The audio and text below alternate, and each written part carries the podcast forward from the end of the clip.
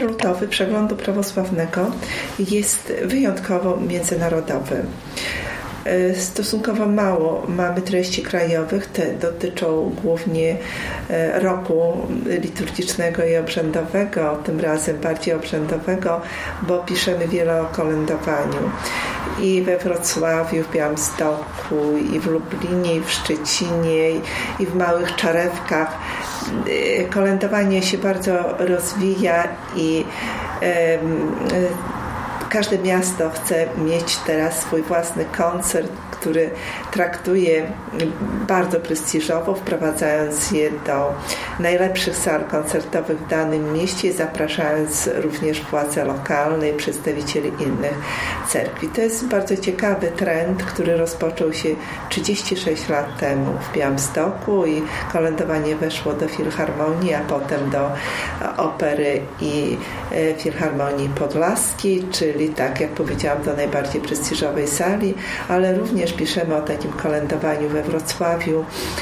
E, w, w sali, wspaniałej sali muzycznej, czy w, w Lublinie, e, też, też w pięknej auli. E, niemniej to są tylko sprawy obrzędowe. W tym przeglądzie poruszyliśmy wiele bardzo poważnych tematów i z prawosławia powszechnego. Rozpocznę może od rozmowy, którą przeprowadziliśmy z e, panem Eugeniuszem Czykwinem, z metropolitą Cerkwi Prawosławnej Belgii i Holandii, patriarchatu ekumenicznego Atanagorosem. I tutaj mamy pewien powiew optymizmu w tym sensie, że jak już w poprzednich numerach zwracaliśmy na to uwagę, jedyną konfesją, która rozwija się powoli oczywiście na zachodzie chrześcijańską jest prawosławie. I to widać bardzo po prawosławiu w Belgii w Holandii. Metropolita Atanagores jest dzieckiem dzieckiem prawnika belgijskiego, który przyjął prawosławie i wychowywał czwórkę swoich dzieci w tej wierze. Więc dla niego prawosławie, y, dla patriarchy stało się naturalne. I dla metropolity, przepraszam. I metropolita mówi, w dzieciństwie jeździli do cerkwi przeważnie położonych w odległości około 80 km od domu i takich cerkwi w Belgii było około 10. Teraz jest około 100 w ciągu życia jednego pokolenia. Z podobną dynamiką rozwija się prawosławie w Holandii. I co ciekawe, cerkwie tutaj przychodziły razem z ludźmi, którzy przyjeżdżali do pracy, a więc z Rumunami, z Serbami, e, z ludźmi z Polski, Ukraińcami itd. Tak I każda wspólnota starała się założyć cerkiew we własnej jurysdykcji. I to jest jeden z podstawowych problemów na Zachodzie, to jurysdykcyjne rozdrobnienie. Ale co jest bardzo optymistyczne, w Belgii w Holandii, o czym mówi metropolita, istnieje synod biskupów należących do wszystkich jurysdykcji, tak jak u nas Sobór Biskupów, który zbiera się co jakiś czas i rozstrzyga najważniejsze problemy. Dlaczego akurat z nim przeprowadziliśmy rozmowę, ponieważ w ramach e, e, pod jego zwierzchnictwem pozostaje parafia założona w, w, w Belgii, która skupia ludzi pochodzących z Polski, prawosławnych ludzi i która bardzo ładnie, bardzo dynamicznie się rozwija i została założona w porozumieniu z metropolitą Sabą, ale także patriarchą ekumenicznym Bart Bartłomiejem, ponieważ akurat uznano, że najlepiej będzie, jeżeli ta parafia będzie w jurysdykcji patriarchatu ekumenicznego. Metropolita mówi o wielu ciekawych aspektach, o których warto przeczytać, innymi współżyciem ze światem islamu trudnym i brakiem dialogu ze światem islamu i o tym, w jaki sposób na bazie zawsze trudności ekonomicznych, w tym wypadku kryzysów pewnych ekonomicznych, tu paliwowych, były sprowadzane grupy muzułmanów do pracy czy w kopalni, w kopalniach belgijskich, holenderskich, czy i do innych e, trudnych fizycznie miejsc pracy i w jaki sposób to teraz owocuje. No niestety nie w, nie w pokojowym sensie. E, to, jest, e, to są jedne otwarte drzwi na świat zachodu, zachodu. Kolejne otwarte drzwi na świat zachodu to mamy tekst, największa kolekcja manuskryptów, ale chodzi o manuskrypty cerkiewno-słowiańskie, które znajduje się w zasobach Biblioteki Głównej Uniwersytetu Ohio, siedzibą w Columbus. Jest to czwarty pod względem wielkości kampus uniwersytecki w Stanach Zjednoczonych i on gromadzi największy na świecie zbiór słowiańskich rękopisów w postaci mikrofilmów. W jaki sposób ta kolekcja powstawała, kiedy i e, z, kto z niej korzysta, o tym w bardzo ciekawym tekście. Chcę tylko zaznaczyć, że z tych zbiorów, które powstały z kolekcji zgromadzonych przez 23 państwa, korzystają badacze z, nie tylko z krajów słowiańskich, ale także między innymi z Chin, z Korei, z Japonii. I kolejne drzwi, które otwieramy, to do Kanady. Tym razem w krótkim tekście Moja mała ojczyzna pisze ojciec e, Mikołaj Sidorski, który tam już prowadzi misję prawosławną od 30 lat i tutaj pisze o swoich osobistych związkach i z cerkwią w Polsce i z cerkwią w Kanady, ale w następnym numerze będziemy publikować już tekst o ukraińskiej cerkwi prawosławnej w Kanadzie, w jaki sposób ona się rozwijała um, i jakie ma problemy, a ma istotne problemy niestety. I jeszcze prowadzimy naszego czytelnika nad jezioro mhm, Ochryckie, do Ochrydy. Ale to tylko dlatego, że omawiamy książkę Modlitwy Psalmisty nad jeziorem. To jest rzecz świętego Mikołaja Wielimirowicza, która można powiedzieć zawiera 100 psalmów, bo w ten sposób są pisane jego teksty i jest to naprawdę bardzo treściwa strawa duchowa dla współczesnego człowieka, jak najbardziej aktualna. I są to słowa na pewno człowieka przemienionego, kierowanego do nas, ludzi grzesznych. Tej książki nie da się nawet, nie da się szybko przeczytać na pewno. Trzeba ją czytać w odcinkach, można do niej wracać i traktować rzeczywiście jako, jako psalmy, które odpowiadają i bogatym na pytania, i dzieciom namiętności, i niewierzącym. I przedstawiają wiele problemów współczesnego świata i duchowego na nie spojrzenia. Bardzo ważnym tekstem, naszym zdaniem, są, jest wywiad, misje i konflikty. Ten tekst traktuje o Bliskim Wschodzie i jest to rozmowa z profesorem Michałem Abdalą, Asyryjczykiem pracującym na Uniwersytecie Poznańskim i w Akademii Rolniczej w Poznaniu. Misję zawsze kojarzymy z czymś dobrym, pomocnym, wiodącym do Boga ogarniającym wszystkich potrzebujących.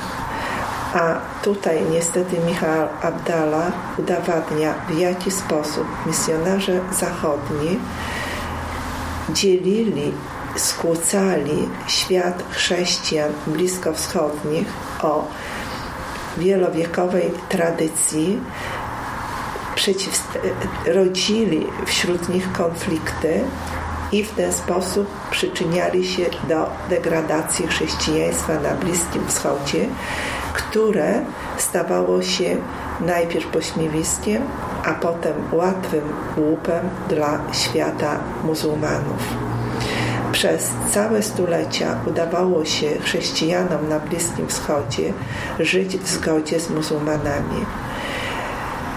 W wiekach średnich bardzo ten proces zgodnego współżycia zaburzyły krucjaty, wyprawy krzyżowe, które rozpoczęły się w końcu XI wieku i o których muzułmanie do dzisiaj pamiętają, ale nazywano je przedtem Fraggia, kojarząc z Frankami, a teraz jednoznacznie kojarzy się z chrześcijanami. I ten proces kojarzenia zaczął następować od momentu misji francuskiej, katolickiej na Bliskim Wschodzie, która trwała już w XVIII-XIX wieku i która była związana z dużą ilością środków materialnych przeznaczonych na szpitale, kształcenie, na bezpośrednią pomoc tych, którzy się przyłączyli do Kościoła katolickiego. A, I to było związane ze zmianą i kalendarza, i obrzędu, i szat liturgicznych, i po prostu wprowadziła ogromne zróżnicowanie wśród chrześcijan wschodu y, nie tylko duchowe, nie tylko obrzędowe, ale także i materialne.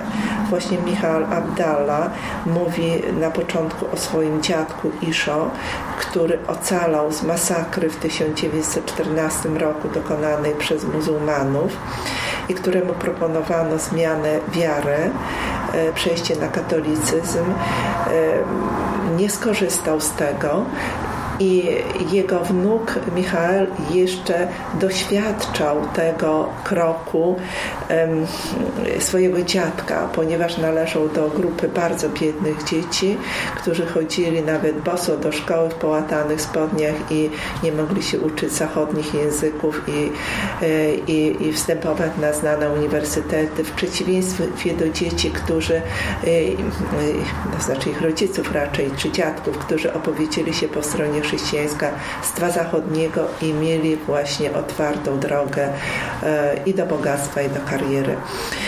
I ten tekst jest na tyle aktualny, że on przekłada się bardzo na dzisiejszą sytuację, na dzisiejsze konflikty w świecie bliskowschodnim. Dziś widziane jako między światem chrześcijańskim a muzułmańskim, ale jednak Abdallah wyjaśnia, że rozdrobnienie chrześcijaństwa na Bliskim Wschodzie nie służyło jego umocnieniu i przez to stało się i łupem dla e, muzułmanów, ale także i muzułmanie obawiali się zachodnich misjonarzy, bo bali się, że ziemie bliskowschodnie, na przykład Liban z Bejrutem, staną się kolonią francuską. W związku z tym nawet inspirowali mordy. I było tak, że w 1860 roku zginęło około 10 tysięcy chrześcijan, a dzielnica w Damaszku chrześcijańska włącznie z pałacem arcybiskupa i wszystkimi budynkami użyteczności publicznej legła zupełnie w gruzach a marmury, które nie dało się spalić, rozbijali młotami. Więc taka jest rzeczywistość Bliskiego Wschodu i mieliśmy odwagę ją przybliżyć. Panie redaktorze, ja zapytam jeszcze o dodatek Sami dla siebie, na który do tej pory Ministerstwo Spraw Wewnętrznych i Administracji dawało dotacje. I jak sytuacja wygląda w tym roku? No tak, otrzymaliśmy ta, e, niewielką e, dotację, bardzo ograniczoną, bo przypomnę, że od 26 lat otrzymywaliśmy dofinansowanie, ponieważ państwo nasze i to wynika z, z zobowiązań zawartych w Konstytucji i ustawie o mniejszościach narodowych i etnicznych jest zobowiązane wspierać inicjatywy służące zachowaniu tożsamości y, kulturowej, narodowej zamieszkujących w Polsce mniejszości. Ponieważ do prawosławnej cerkwi należą, przed, no w Polsce tak się składa największa liczba wiernych, no to, to, to są należący do mniejszości białoruskiej, ale przecież i ukraińskiej, i łemkowskiej. Y, z naszych takich, które kiedyś przeprowadziliśmy mm, jako redakcja takich badań, że około 70% y, naszych czytelników to Białorusini. I oni, i Białorusini, no to jest inny, inny temat. Y, przeży, białoruska mniejszość w bardzo szybkim tempie się polonizuje, co wynikło z, z bad, ze spisu powszechnego. W 2001 roku po raz pierwszy po wojnie było pytanie o narodowość i 10 lat później był spis powtórzony i na przykład tylko w województwie podlaskim Białorusinów z tych deklarujących swoją mm, narodowość jako białoruską zmniejszyło się o blisko 20%.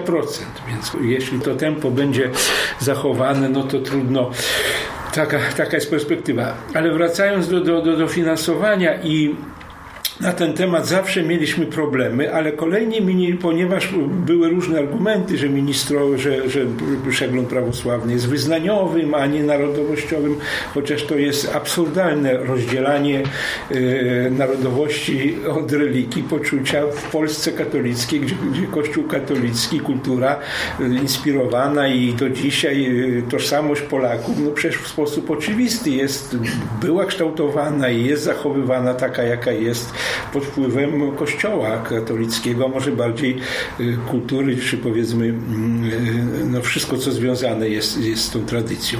Podobnie jest ze wschodnio-chrześcijańskimi, y, ale nie tylko chrześcijanami, przecież Żydzi bez, bez swojej religii prawdopodobnie by nie przetrwali tak, tak, swojej sytuacji. Dotyczy to Ormian, Tatarów i tak dalej, i tak dalej.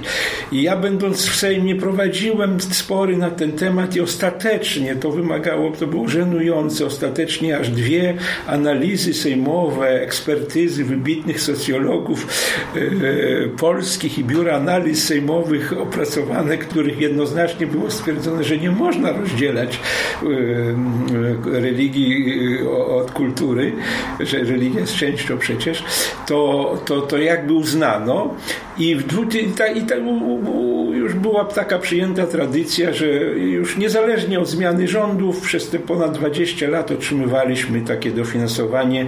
W porównaniu z innymi periodykami ono było skromne, ale w 2015 roku było to 80 tysięcy to pozwalało jakoś, jakoś nam, nam na, na, na wydawanie jako dodatku tego.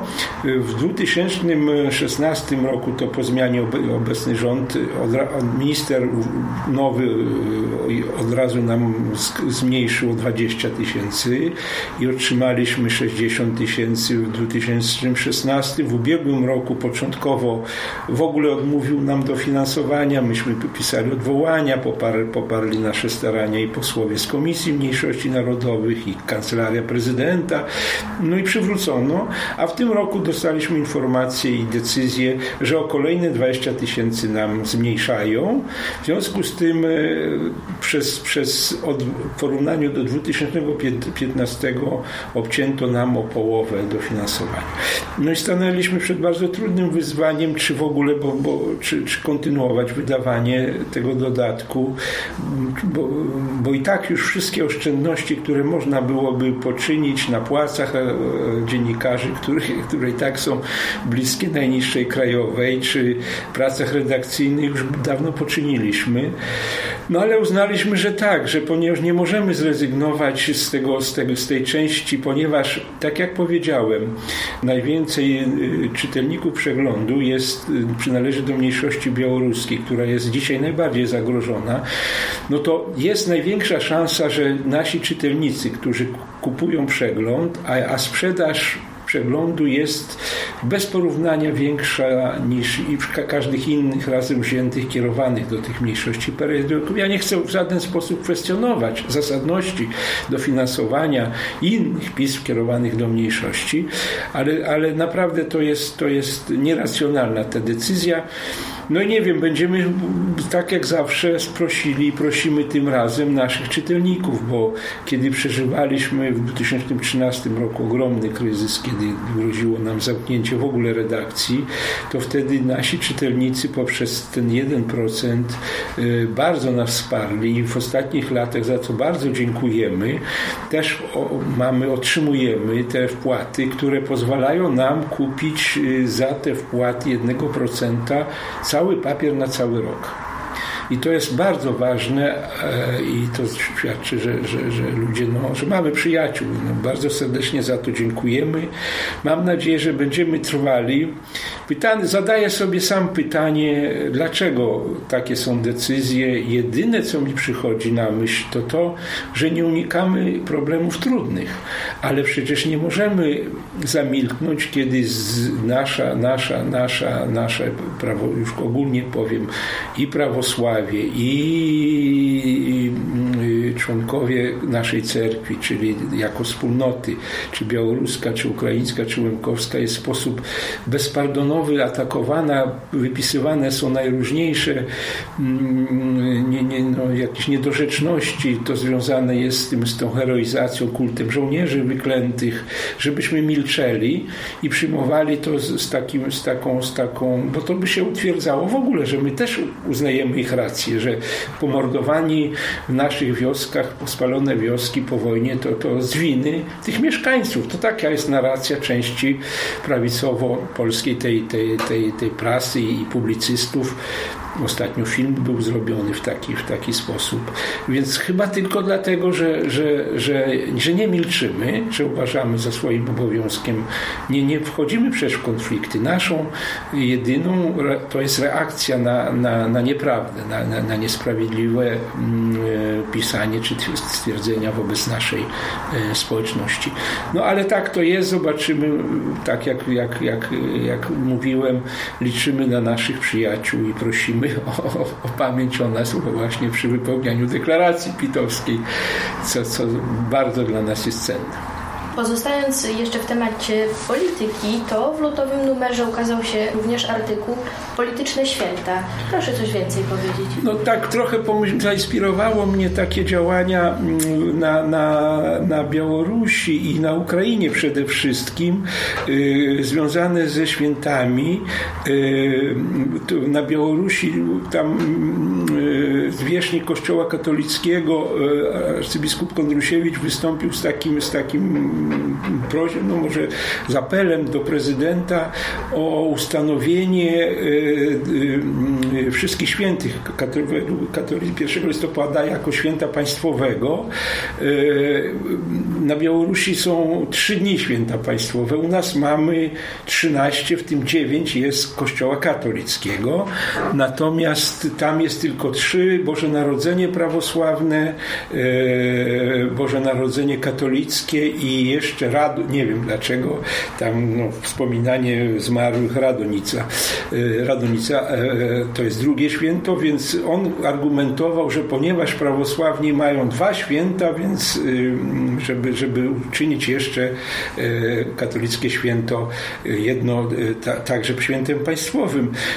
Jak ja rozumiem, nie, pisząc to oczywiście w żaden sposób nie kwestionuję, nawet odwrotnie. Jeżeli jakieś państwo innym wyznaniom daje mniejszościowym w tym wypadku przyznaje jakieś przywileje, to, to że tak powiem dobrze, o ile to nie jest, nie jest z uszczerbem, czy nie jest w jakiś sposób krzywdzące dla, dla, dla, dla, dla innych.